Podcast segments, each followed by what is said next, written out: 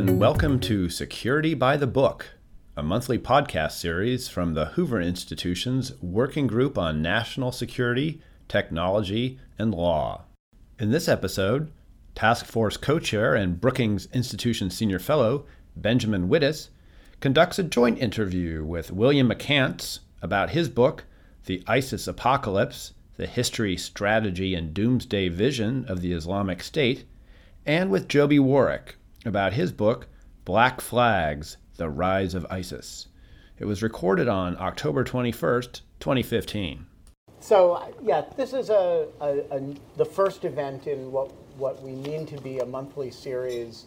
Uh, Jack Goldsmith and I observed recently that uh, there were just a, a very large volume now of really serious books coming out in the national security space, some of them legally themed, some of them not, but themed um, on matters that people who are serious about the legal side of national security uh, have to know about.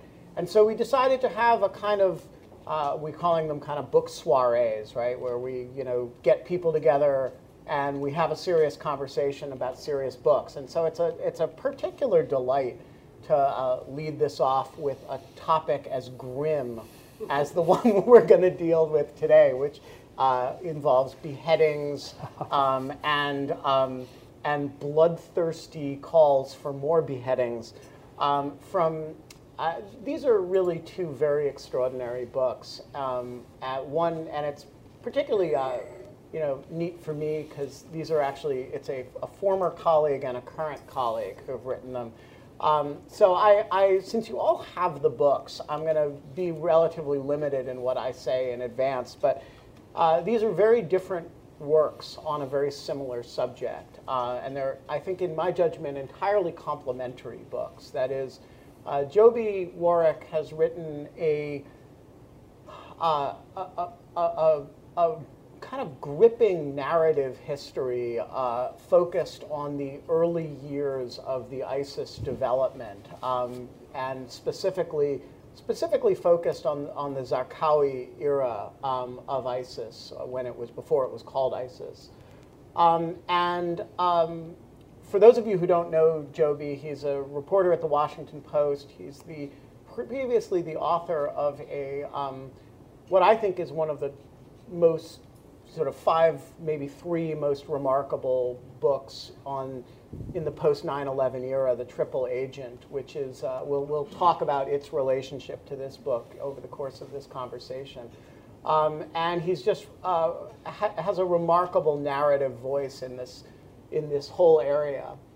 And then we're also going to talk about uh, this book, which is a book that I have been waiting for for a number of years. And the reason that I've been waiting for it, um, and I actually didn't know Will was working on it. Will is a current colleague at, at Brookings. Um, and, you know, I think one of the things that everybody thinks when they see one of these ISIS videos is, oh my God, what are these people thinking?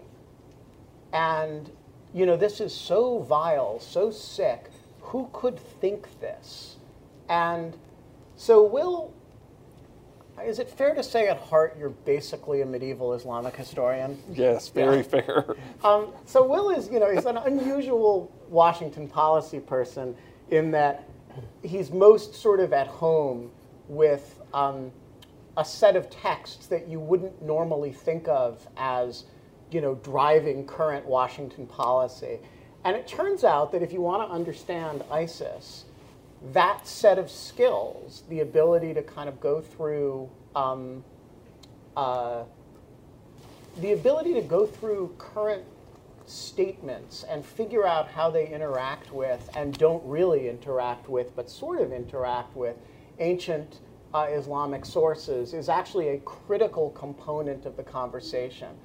Um, and so, uh, you know, before I forget, Will is a, is a senior fellow in, at, at, at, Brookings, um, where, where I am as well. So let's just start, let's just jump into it and not have me blather for any length of time.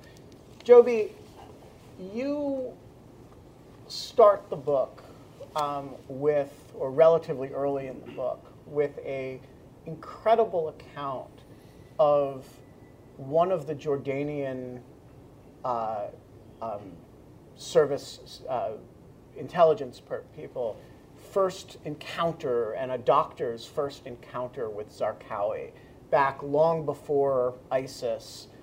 Um, what is it about this guy that makes him plausible as a he's not educated mm. he's not uh, doesn't seem especially smart or thoughtful uh, and yet he has this amazing command of people uh, that enables him to su- essentially supplant Al Qaeda mm. as. Tell that story. How, how does it happen? Mm. So, so first of all, let me just say thank you for, for allowing me to be here. This is really a great opportunity. I love the fact that these uh, book talks will be done over cocktails, which I think is a, is a great great uh, benefit to the program. Critical component. and uh, also have to thank my, my friend Will for for uh, letting me kind of run in his shadow here over the last few weeks. Will and I just met for the first time about two years ago, just as I was getting started. That's right. And we had, you know, I was so thrilled and amazed by all the, the knowledge this guy had in his head and just was excited to get started on the road uh, thinking about Zarqawi. But we also found out we're both ministers' kids, right. which is probably the most incredible bonding thing you can have with another human being because we instantly know all the ins and outs of what that uh, that upbringing is like. But uh, I just really great to, to, to, be here on the panel with you. And so, yeah, let me just to, to paint a picture for, for you, which you'll get to as you start to read the book. But it's there's this moment uh, in 1999, uh, 1998, actually, it begins, where um, Jordan has this really troublesome group of prisoners that are so bad, they're so hard to control, they, are so, there's such a, a, virulence about them, and, and there's a fear that this contagion will spread to other prisoners. They actually decided to pluck them out of the general population and put them in this old prison that had been abandoned for years, that had essentially been closed down because it had such a horrible reputation. But they brought 50 of these men, stuck them in this place, and just warehoused them there, hoping that this big problem would go away. And what, what you have in this environment, it becomes kind of a jihadist university with Zarqawi and his sidekick, this guy Makdisi, who's this uh, sort of uh, a writer and a cleric and someone who has some serious uh, academic credentials. The two of them together run these 50 men. And you have kind of this interesting combination of, of the scholar, the kind of thoughtful, uh, guy who has credentials and can issue fatwas if he wants to. And you have this other man, Zarqawi, who's kind of a man of the people, a man of the street, a guy who had been a thug and a gangster and a drinker, had tattoos on his arms, looked anything but you know the part of a religious uh, jihadist. But he was the one that, among this group of prisoners, people who had been, uh, you know, criminals and been, you know, just you know, tough guys, uneducated. He was the one that was inspiring because of his charisma, because of his willingness to do anything to, to get the job done. And so he develops his core following in this prison in, in, in, uh, in uh, Jafr, Jordan, that kind of follows him through Afghanistan, into, into Iraq, later into his life. And it's, it's this moment uh, that's described in the book is, is uh, all these guys sitting together, all these jihadists looking at him you know, waiting for his instructions, and, Jah- and, and doesn't even have to open his mouth. He commands them with his eyes, tells them to get up, to do things, just with a look, and people obey. So that's the that's the, the, sort of the first introduction to this character that the book is about. And do you have a a, a sense of, I mean, you sort of depicted in the book of what is it about this guy that, despite what you would think, you would, you know, and would be debilitating deficiencies. He does not have uh, a trained, he's not trained as an Islamic scholar, he's not actually a military guy. Um, what is it about him that makes him ultimately so effective? Mm. It's partly ruthlessness, yeah. right? But and there is, I think, ruthlessness is actually a key because here's someone that doesn't fuss too much about what the Quran says you can or can't do. What the innovation with Zarqawi was if, if I say it's okay to have suicide bombings and to kill innocent women and children as part of it, you know, I can find ways to justify it. I don't really have to have um, someone bless it. I don't have to find the Quran verse that, that's going to match up with it. So he's, he's talking to men who are fairly simple, who don't have a great grasp of the Quran, and he can essentially, by force of will and just by his own just power of his arguments, say that this is okay to do and you have to follow me, this is Allah's will, and, and he doesn't get challenged. People go along and say, well, this sounds great to me. So, Will, we um, there's always this debate when ISIS does something awful, or for that matter, when Al Qaeda does something awful. And the debate runs something like this in its crude form This is a perversion of Islam. No, it represents Islam. No, it, uh, it has nothing to do with Islam. No, it's the embodiment of Islam, right? And you, there seems to me to be an embedded argument in your book that, or maybe maybe it's pretty overt, that you have to take these ideas seriously as a form, a, a, as a set of Islamic mm-hmm. ideas. Um, so my, I want to start with a very crude question. When ISIS does something awful, to what extent should you and to what extent should you not think of it as Islam?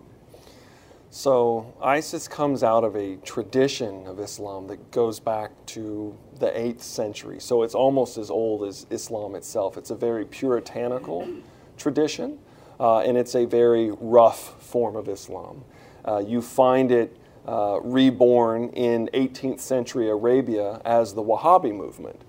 Um, and the Wahhabi movement is very similar to what you see in ISIS today. They have basically the same theology. They have the same approach to law, uh, and they have a similar hyper sectarian identity. They mounted the same kind of insurgency we're seeing today, and they governed brutally. So ISIS comes out of this tradition. It is extremely close to the kind of Islam you find in Saudi Arabia. And as a matter of fact, when they needed textbooks to distribute in Raqqa, which is their de facto capital, they distributed Saudi textbooks. Uh, not that the Saudis gave it to them, they're available online, but it just goes to show that there's a, there's a very close affinity uh, between those two traditions. When they do something that is shocking to the conscience, um, sometimes uh, they do it to demonstrate uh, that they are being more faithful to Scripture than Saudi or other ultra conservative states because this is their core audience, right? They claim to be reviving ultra conservative values and approach to Islam, and they want to demonstrate that by using these horrific acts and then proving that it's there in Scripture. But interestingly, sometimes they also do things uh, that go against Scripture blatantly. Um, and I'll give you the, the best example of this is the burning of the Jordanian pilot.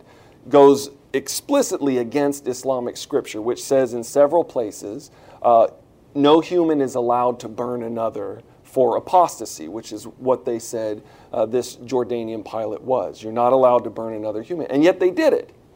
And these are people who claim to be uh, hyper textualist. But one of the reasons they did it, other than to attract eyeballs, to deter the Jordanian government, to punish them for airstrikes, one of the reasons they did it was precisely because it invited religious controversy. And it was yet another opportunity for them to demonstrate their scholarly bona fides and their dexterity in interpreting the text. And is there are there scholarly bona fides real? And are they I mean uh, is their textual interpretation serious? Or or are these simply thugs playing at you know intellectual you know capability. so you know what's fascinating? Listening to Joby uh, talking about the man who was really the ideological founder of the Islamic t- State, although he didn't live to see it, and then looking at the man who currently runs it. They have two very different backgrounds, but they come to the same place, right? You have Zarqawi, who is this street thug turned uh, religious militant. You have Baghdadi, who is an honest to God religious scholar, has a PhD in Quranic studies from a real university. He is hyper educated in Islamic tradition. Yet both of them come to this very um, brutal understanding of the text and how to wage an insurgency and, and govern. Uh, there is an interesting document uh, from the early 2000s called The Management of Savagery, which is a document that's very popular with the Islamic State. And in it, you can find the justification for this brutal interpretation of strategy. And that justification is you should be faithful to Islamic scripture only insofar as it helps your political project. But if your enemy is more ruthless than you are, and the Islamic strictures on warfare are too confining, you are allowed, Islamically, they would argue, to circumvent the scriptures. So whether you have a theological and a sophisticated jurisprudential interpretation or Zarqawi's very rough, I say it, therefore it is, now find the justification. Either way, it gets you to the same place, which is they believe it is better to be feared than to be loved. It's for much more politically useful. Winning is the highest command. Exactly. So, all right.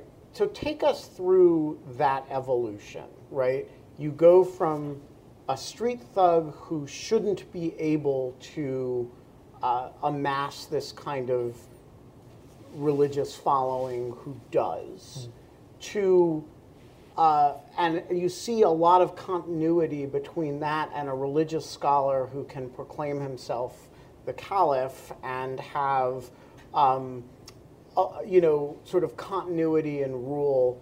How does that happen? How do they persuade? This is sort of for both of you. How do they persuade large numbers of people to follow this. It seems like a remarkably disreputable project to me. and, um, and, part of it's you know I the drug dealer say let's go build the caliphate. I, am I think part of it with Zarqawi is a reflection of this personality, who is someone who's you know when he starts out, he can barely read the Quran and in, in, prison, one of his projects is to get better at, at, just being able to speak the language, proper Arabic, classical Arabic, and also just memorizing the Quran, which he spent a great deal of time doing. So he tries to make himself into kind of a, uh, you know, at least someone who's literate and able to understand the references. People who were around him at the time were, were marveling at how at the beginning he, he wouldn't even speak at meetings because he was so afraid he had things wrong to being someone who could correct you you know if you if you said something you misspoke uh, you know on, on some uh, you know some some principle or some passage from the Quran. So he was self-taught in that sense. But he also just gained confidence as he developed this following. I think he saw his, his own this this the sense of his own destiny and that he, he, Allah must be favoring him. Thus, I'm you know I've got the right idea, and it, it sort of became a self fulfilling thing with him. And later on, you see him you know, very boldly you know you know you know telling his old uh, mentor Makdisi to just mind your own business. You know what I'm doing with suicide bombers is okay, and and I would give you the site and the scholar who says is okay, but he's, he's in prison. I'm not supposed to give his name. So he just essentially ignored the rules after a while and just, just through his own, just through audacity, was able to convince people that he was knew what he was talking about, and people went along with him. And I think this is key. And this runs through uh, like a bright line through the whole history of the Islamic State is its audacity.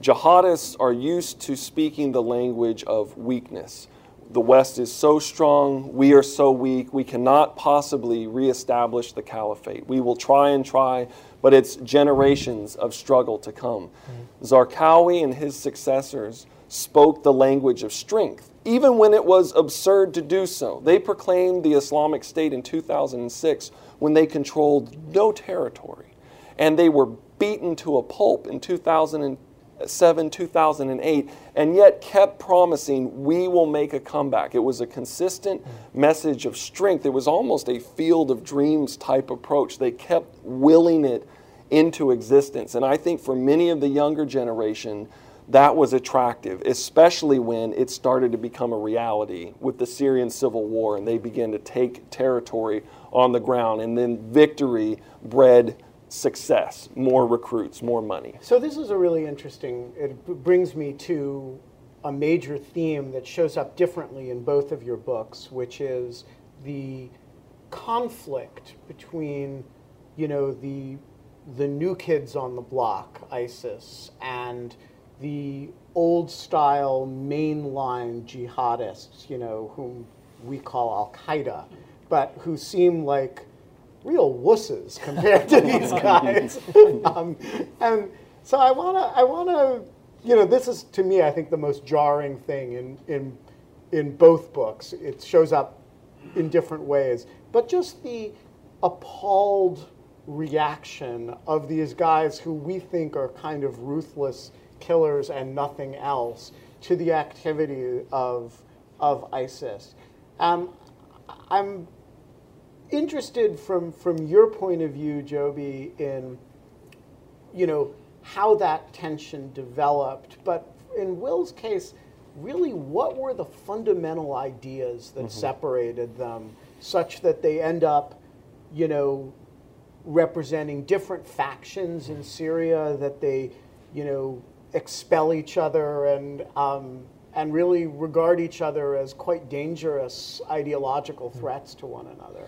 Yeah, there's this. I think a surprising narrative thread in that, you know, in, in my book, and I know that in, in some extent in, in Will's too, this.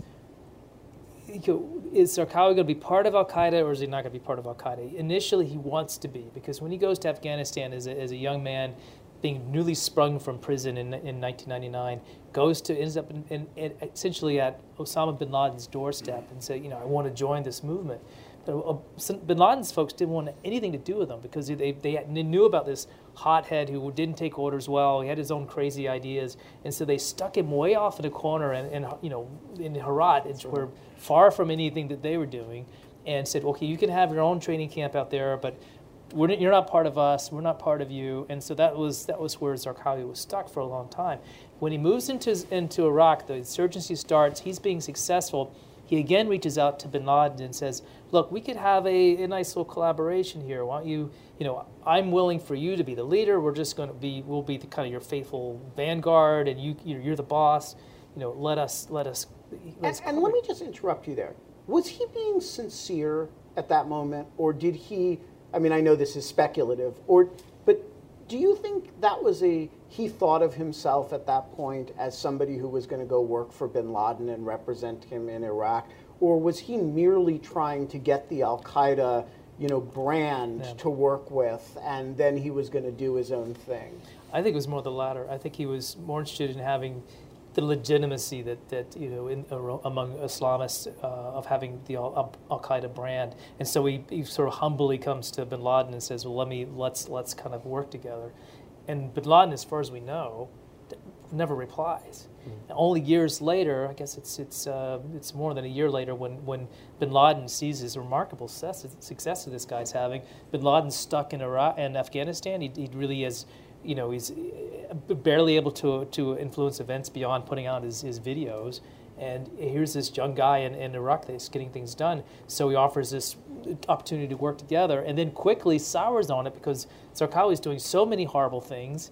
Uh, you know, they have to try to rein him in. So first Zawahiri writes to, to, bin, to Zarqawi and says, you know, please stop, you know, cutting people's heads off. Please stop killing Muslims and and Zarqawi essentially just ignores it and continues to do what he wants to do. And that rift that you see developing in 2005, 2006 is the same one essentially that's the dividing Al Qaeda proper, Al Qaeda Central, and uh, and ISIS today. And do you think uh, maybe this question is is better directed to Will, but one of the things that you know with David Petraeus suggesting that there may be elements of Nusra that we can work with which is, you know, five years ago, a completely unthinkable statement for a, a, former U.S. official. Do you think this has had a moderating effect on some elements of more traditional Al Qaeda, or, or is, or is the idea that we could ever work with, you know, certain reconcilable elements of Nusra simply a fantastical show of our current desperation? Is that coming to me or Joe? Either one. Go ahead. Well, the fundamental difference between Al Qaeda Central and the Islamic State is exactly as Joby said. It was it was on this question of how much brutality can you use towards normal civilians, particularly Sunni civilians, but also Shia. And from the beginning, bin Laden and Zawahiri were very wary of Zarqawi because he had a sectarian streak in his uh, jihadism that was absent in theirs. Um, and they were very concerned, but as Joby says, when the war began in Iraq, they had no assets on the ground and they wanted to acquire it. So there was a marriage of convenience between them that they quickly came to regret because Al Qaeda's head is always strategically focused on winning over a broad segment of the Muslim population to their cause. They talk the hearts and minds language. They use the phrase hearts and minds in their internal memos. They want to win over a broad based support for their project. And we're not used to thinking of them in this way because when they talk about the infidel, they're not thinking in that It's not manner. our hearts and No, no, they want to cut them out. They're not worried about winning them over. But in the Muslim world, they're far more discriminating and discerning. They wanted to wage a hearts and minds campaign. The Islamic State, beginning with Zarqawi and running through all of their leadership, deeply disagreed with that proposition. They disagreed with the idea that you need majority support mm. in order to achieve your political objectives. They argued, on the contrary, you need to achieve your objectives by scaring the hell out of everyone. Mm. And you do that through rough violence. Mm. And then you will be successful if you look at the early history of the Islamic State and bin Laden's reaction to it, bin Laden and Zawahiri, for good reason, thought they had the right of it because here's an organization that seemed to have destroyed itself with its own brutality. Um, and for a number of the other affiliates, they saw it as an object lesson in what not to do. But the, the, the complication today of that story is the fact that the Islamic State has been so wildly successful using the same basic formula. So now it raises a question in the jihadist community who has the right of it? So you have the Nusra guys, as you say, who have lined up with the hearts and minds stuff of the Al Qaeda, classical Al Qaeda leadership, wanting to work with the rebels, trying to limit uh, the death of Sunni civilians, and you have the Islamic State going in the exact opposite direction. And if you're going to compare who's been more politically successful, you would have to say the Islamic State. So, well, there's there's another in your book, another cleavage that you describe in considerable depth, which is the the theological proximity that the two movements believe that we are in relative to the caliphate, mm-hmm. with one sort of saying, you know, im- create Islamic governed spaces and the caliphate will sort of take care of itself later. And the other having a great deal more theological immediacy. Mm-hmm. And one of the, I thought, really interesting elements in your discussion is as you go through Al Qaeda's efforts to kind of create the conditions for the caliphate in a variety of places without actually proclaiming it. And you talk about Mali, and you talk about um, Yemen, and you talk about, you know, uh, and then failure after failure after failure. Um, and the comparative advantage in simply a kind of field of dreams hey, build it now and kill enough people, and people will embrace it is are these issues the same issue or is there are these two distinct you know cleavages between the two movements I think they're related because it has to do with timing and the sustainability of their political project. And the political project is state building. And so ISIS's proposition is you do state building immediately, you get there by scaring the hell out of the people. Al Qaeda Central's proposition is you do it gradually by winning over the people to your side. And what's fascinating is when the Islamic State fails in its project the first time around, and it is defeated in 2009, um, it's the Al Qaeda affiliates who take up its flag and also its political project. They start to do state building, and they get letter after letter from bin Laden Zawahiri saying, Don't do it. Don't do it. We just saw this. It was a catastrophe. Stay focused on the United States. Don't do the state building. And the affiliates, as you say, didn't listen. And they began to build states. And, and there's some fascinating, fascinating letters from bin Laden where he's giving his reasons for why not to do it. One, the Americans are still here, they're still strong. We're not strong enough to overthrow local governments. But also, Arabs, he argued, have outsized expectations of what the state is supposed to do because of either their socialist history or because they're rentier states. We can't possibly deliver these things to them. We should not be setting up governments just yet. Um, but it doesn't matter because all of them are defeated ultimately because they provoke powerful outside nations to intervene. So they're never able to complete the experiment and decide were we too faithful to the Al Qaeda vision or should we have followed the Islamic State's game plan? And, and do you think that question is largely decided now in favor of the Islamic State? I mean, imagine, imagine the Islamic State gets rolled back tomorrow um, and heads toward collapse. Has the demonstration project of what they've already managed to do been such that Al Qaeda looks hopelessly unambitious at this point? Or will that serve to validate the more sort of cautious approach that Al Qaeda takes? I think it ends up splitting the jihadist community. They won't be able to s- decide because look, global jihadists have this is the problem that they have. Um, when they engage in state building projects, they focus on the local stuff they still have the global rhetoric of the global jihadists. In other words, they're threatening the United States, they're threatening France. They are inviting foreign invasions. So they are never able to complete the experiment on the ground and decide if was it a failure in our political vision or did we just make too many enemies? And I think the same thing is going to happen when the Islamic State goes down. There will be some who say, that was a success, and we just need to be even more brutal the next time. But there's going to be the Nusra guys that are going to say, ah, see, we told you. But it was really the foreign intervention that foiled their state building projects, not anything that they were doing by governing. It's interesting, in addition to this, this conversation that's going on at high levels, so I, I, think ISIS clearly wins the hearts and minds of the of the little guys that want to fight mm-hmm. this jihad. And you see this time and time again. Who's who's the inspirational figure? Is it is it Bin Laden or is it Zar- Zarqawi?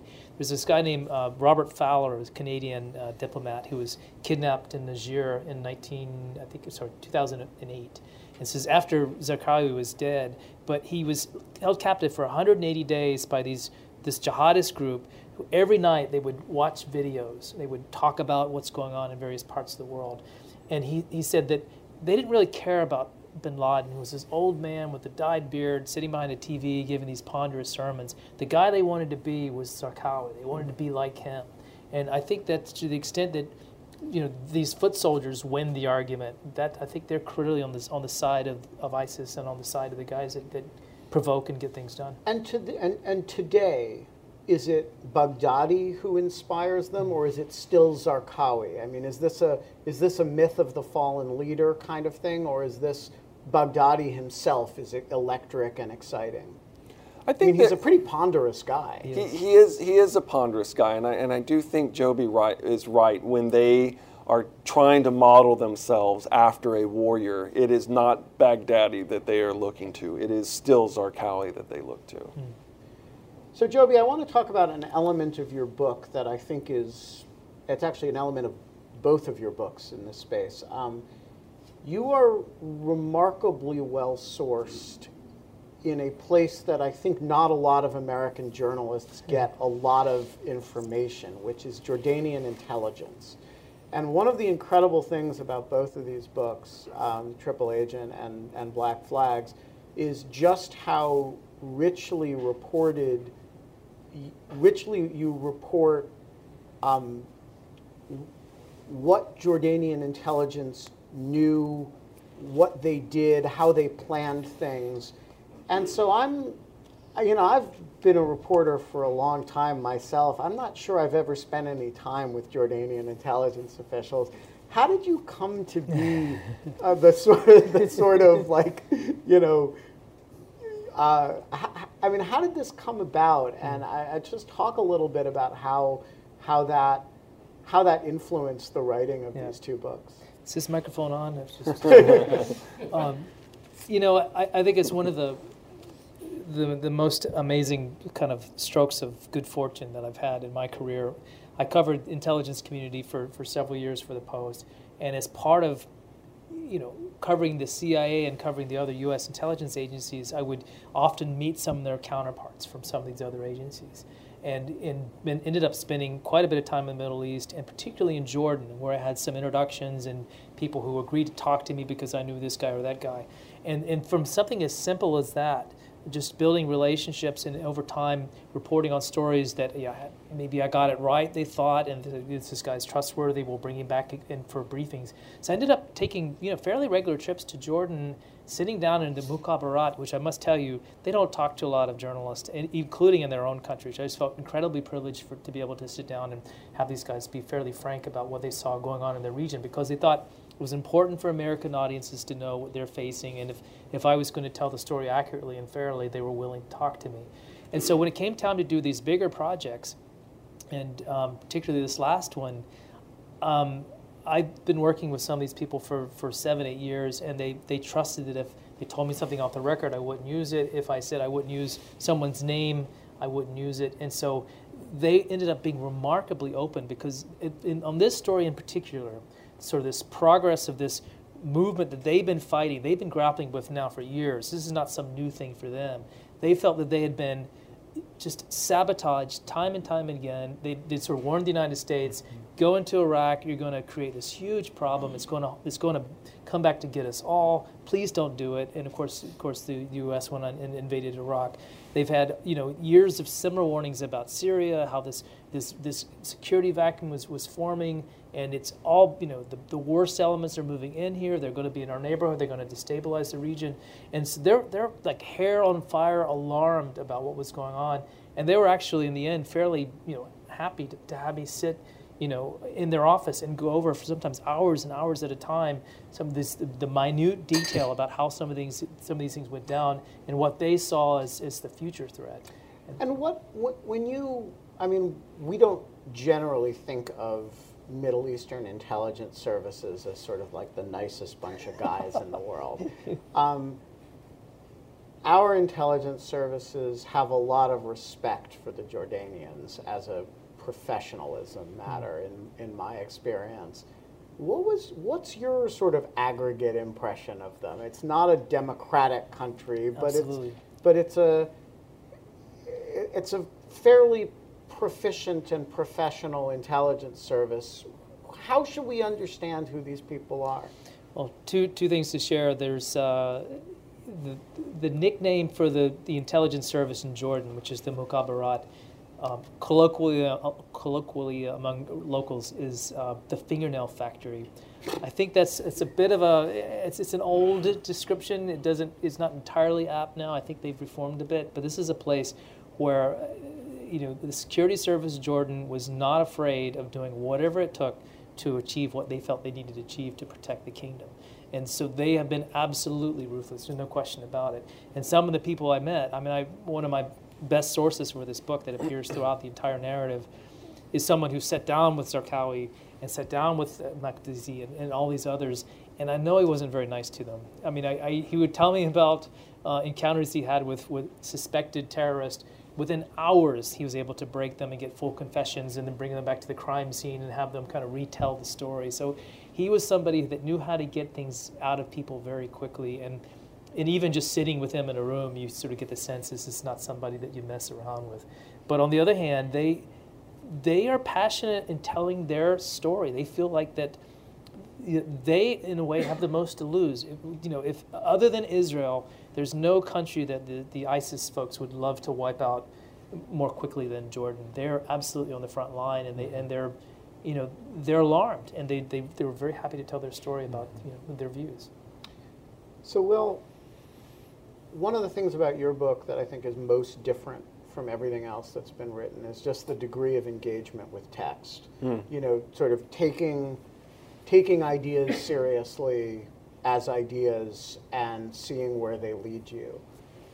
What are what are the ideas that people most misunderstand about this movement? And what are the ideas that are most salient to the movement that people don't notice at all? As in if you say if you say, hey, it's worth investing energy in understanding what these people think mm-hmm. and what they think they're doing. What are we getting wrong about that and what are we not noticing that they think that is that we really should be noticing? I guess, given the title of the book, the apocalyptic stuff looms quite large. And it looms large because it's unusual for Sunni jihadist movements. I mean, we might tend to think that all religious movements uh, of an extreme sort have an apocalyptic element, but, but they don't. And in the Sunni world, it's actually pretty unusual to have a group that is actively using apocalypse prophecies of the end times to recruit people, and it's unusual for them to be taking military decisions based on those texts. So break so break that down. What what do they believe is going to happen and when? And what military decisions are they taking on the basis of that? So here's the fascinating thing about the Islamic State's apocalypticism it has shifted over time. The first incarnation of the Islamic State in 2006 was founded by a man, Abu Ayyub al Masri, who succeeded Zarqawi, um, who was behaving according to an apocalyptic timetable. And we know this because one of his chief judges in the Islamic State had a falling out with him and writes a letter to Al Qaeda's leaders explaining what's been going on. And this apocalyptic stuff looms large. And he says this Masri fellow had established the state in 2006 because he believed the Muslim savior or Mahdi was going to come at any moment, and that he was making battlefield decisions based on his belief that they were going to take the whole country of Iraq in just a matter of weeks before this uh, uh, messianic figure appeared. He nearly ruined the group because of it, in combination with the other bad decisions that they were taking. And I think the early Islamic State was chastened by this. And over time, what you see in their propaganda, and it escapes notice unless you're really looking for it, you can see that their style of apocalypticism shifts. And it shifts away from the appearance of a savior as a fulfillment of prophecy to the appearance of the caliphate as, an, as the fulfillment of prophecy. And what that does for the organization is it put it makes everybody much more focused on a more stable political project, right? Because a, a, state building is more stable than a messiah figure who can appear at any moment and really upset the apple cart. They're focused on state building, and at the same time, they maintain what scholars call the apocalyptic moment. They maintain this heightened expectation that's so great for recruitment. And so it's, it's an unknown, uh, uh, it's unknown today whether the, apocal- uh, the Islamic State's leaders still really believe this stuff, but they are certainly using it to recruit. Normally, when, when you talk about a movement as really apoc- apocalyptic, it implies a certain brittleness because you can't maintain that fervor forever. You either moderate or people say, wait a minute, what gives? You've been telling me the, the, the end times was coming 30 seconds from now. Right. You know, for 30 Right. years, I'm bored. Right. Um, and, you know, the Great Awakenings peter out, the, um, you know, and so does this imply to you a certain brittleness of the movement, or is this a, or should we expect it at some level to moderate? I, that seems implausible. Or should we, uh, or, or, or, is there some reason to assume it's going to be sort of more resilient than apocalyptic movements normally are? It's, it's going to be more resilient because if you look at the medieval precedent for a number of these apocalyptic groups in the Muslim world, um, many of them, when their apocalypticism shifts and becomes more focused on state building as a fulfillment of prophecy, a number of them became the great empires in medieval Islam, and their apocalypticism fades over time as the state becomes durable. Yeah.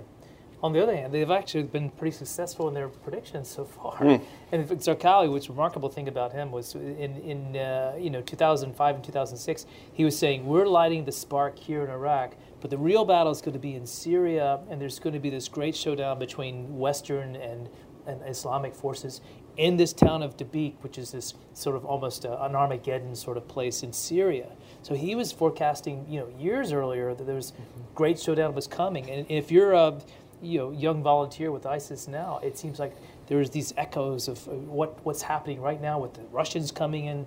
You know, you know, these all these forces arrayed against the Islamic State. It's it's it's this moment coming true for them. I think. Yeah. Yeah.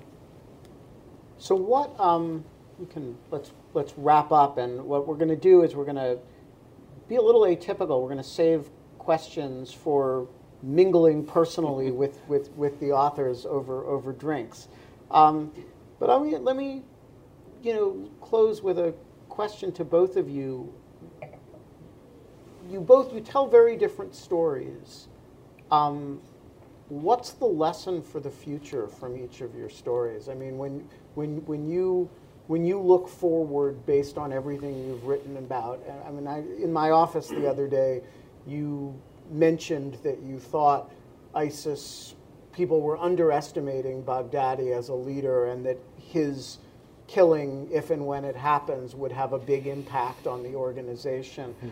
But I, am interested, as you look forward, what's the lesson of the story that you've told for how we should think about the movement there? And also, you know, you, Joby, we, you know, th- there's some horrifying lesson of Zarqawi. What is it? Hmm. I guess I guess for me, it was to see it was it was two things. One is the the power of an idea. Um, uh, you know, you if you're trained as a historian, as I am, you become a little bit skeptical of ideas driving history. That it's more about deeper structural issues. But with the Islamic State, you can see clearly that there is one single animating idea that fires their imagination, the immediate establishment of God's kingdom on earth, and they pursue it come hell or high water. And when the political context shifts, all of a sudden it's an idea whose day has come. I guess the, the second thing I would say is that I had to see something, a hard truth that I was unwilling to accept when I started writing the book, and that was that you can be brutal and you can be terrible to people, but you can still be politically successful and establish an enduring state. And that was a really hard thing personally for me to come to grips with. Hmm. I think for me that uh, the lesson that comes out of this uh, repeatedly is how dangerous it is to allow stateless areas to exist where these kinds of people can, can take charge and they, they certainly saw an opportunity in Iraq. It wasn't just the, the U.S. invasion of Iraq, but it was the fact that the government was dismantled. The Baathists were sent packing. They no longer got their pensions, so these disaffected people on the street. The army was sent home, and here was a, here was a perfect environment for Zarqawi to move into and, and, and just create mayhem. Same happened with, in Syria with the aftermath of the Arab Spring. It, you can see in these lawless areas around the world, it's it is an ideal situation for these people to move into. They're ready to do it, and it's just, it's it's if there's a danger for us moving forward, it's it's allowing these places to exist, even if we have to tolerate some really unsavory regimes in order to to prevent these these kinds of lawless areas to, to from from propping up. It's just it's it's it's almost a necessary evil, I think. So I I I, I, hope my admiration for both of these books has come for uh, has come through, but I, I, I do want to say, you know, explicitly, I really recommend them both extremely highly, um, and uh, please enjoy hors d'oeuvres and drinks, and uh, we the authors have put a lot on the table to chat about, and don't be shy. Mm. Thank you all for coming. Thank you. Thank you.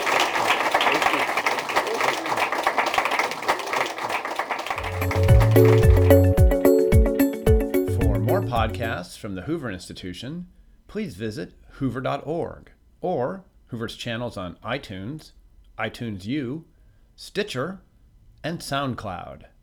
I'm Chris Dower for the Hoover Institution. Thanks for listening.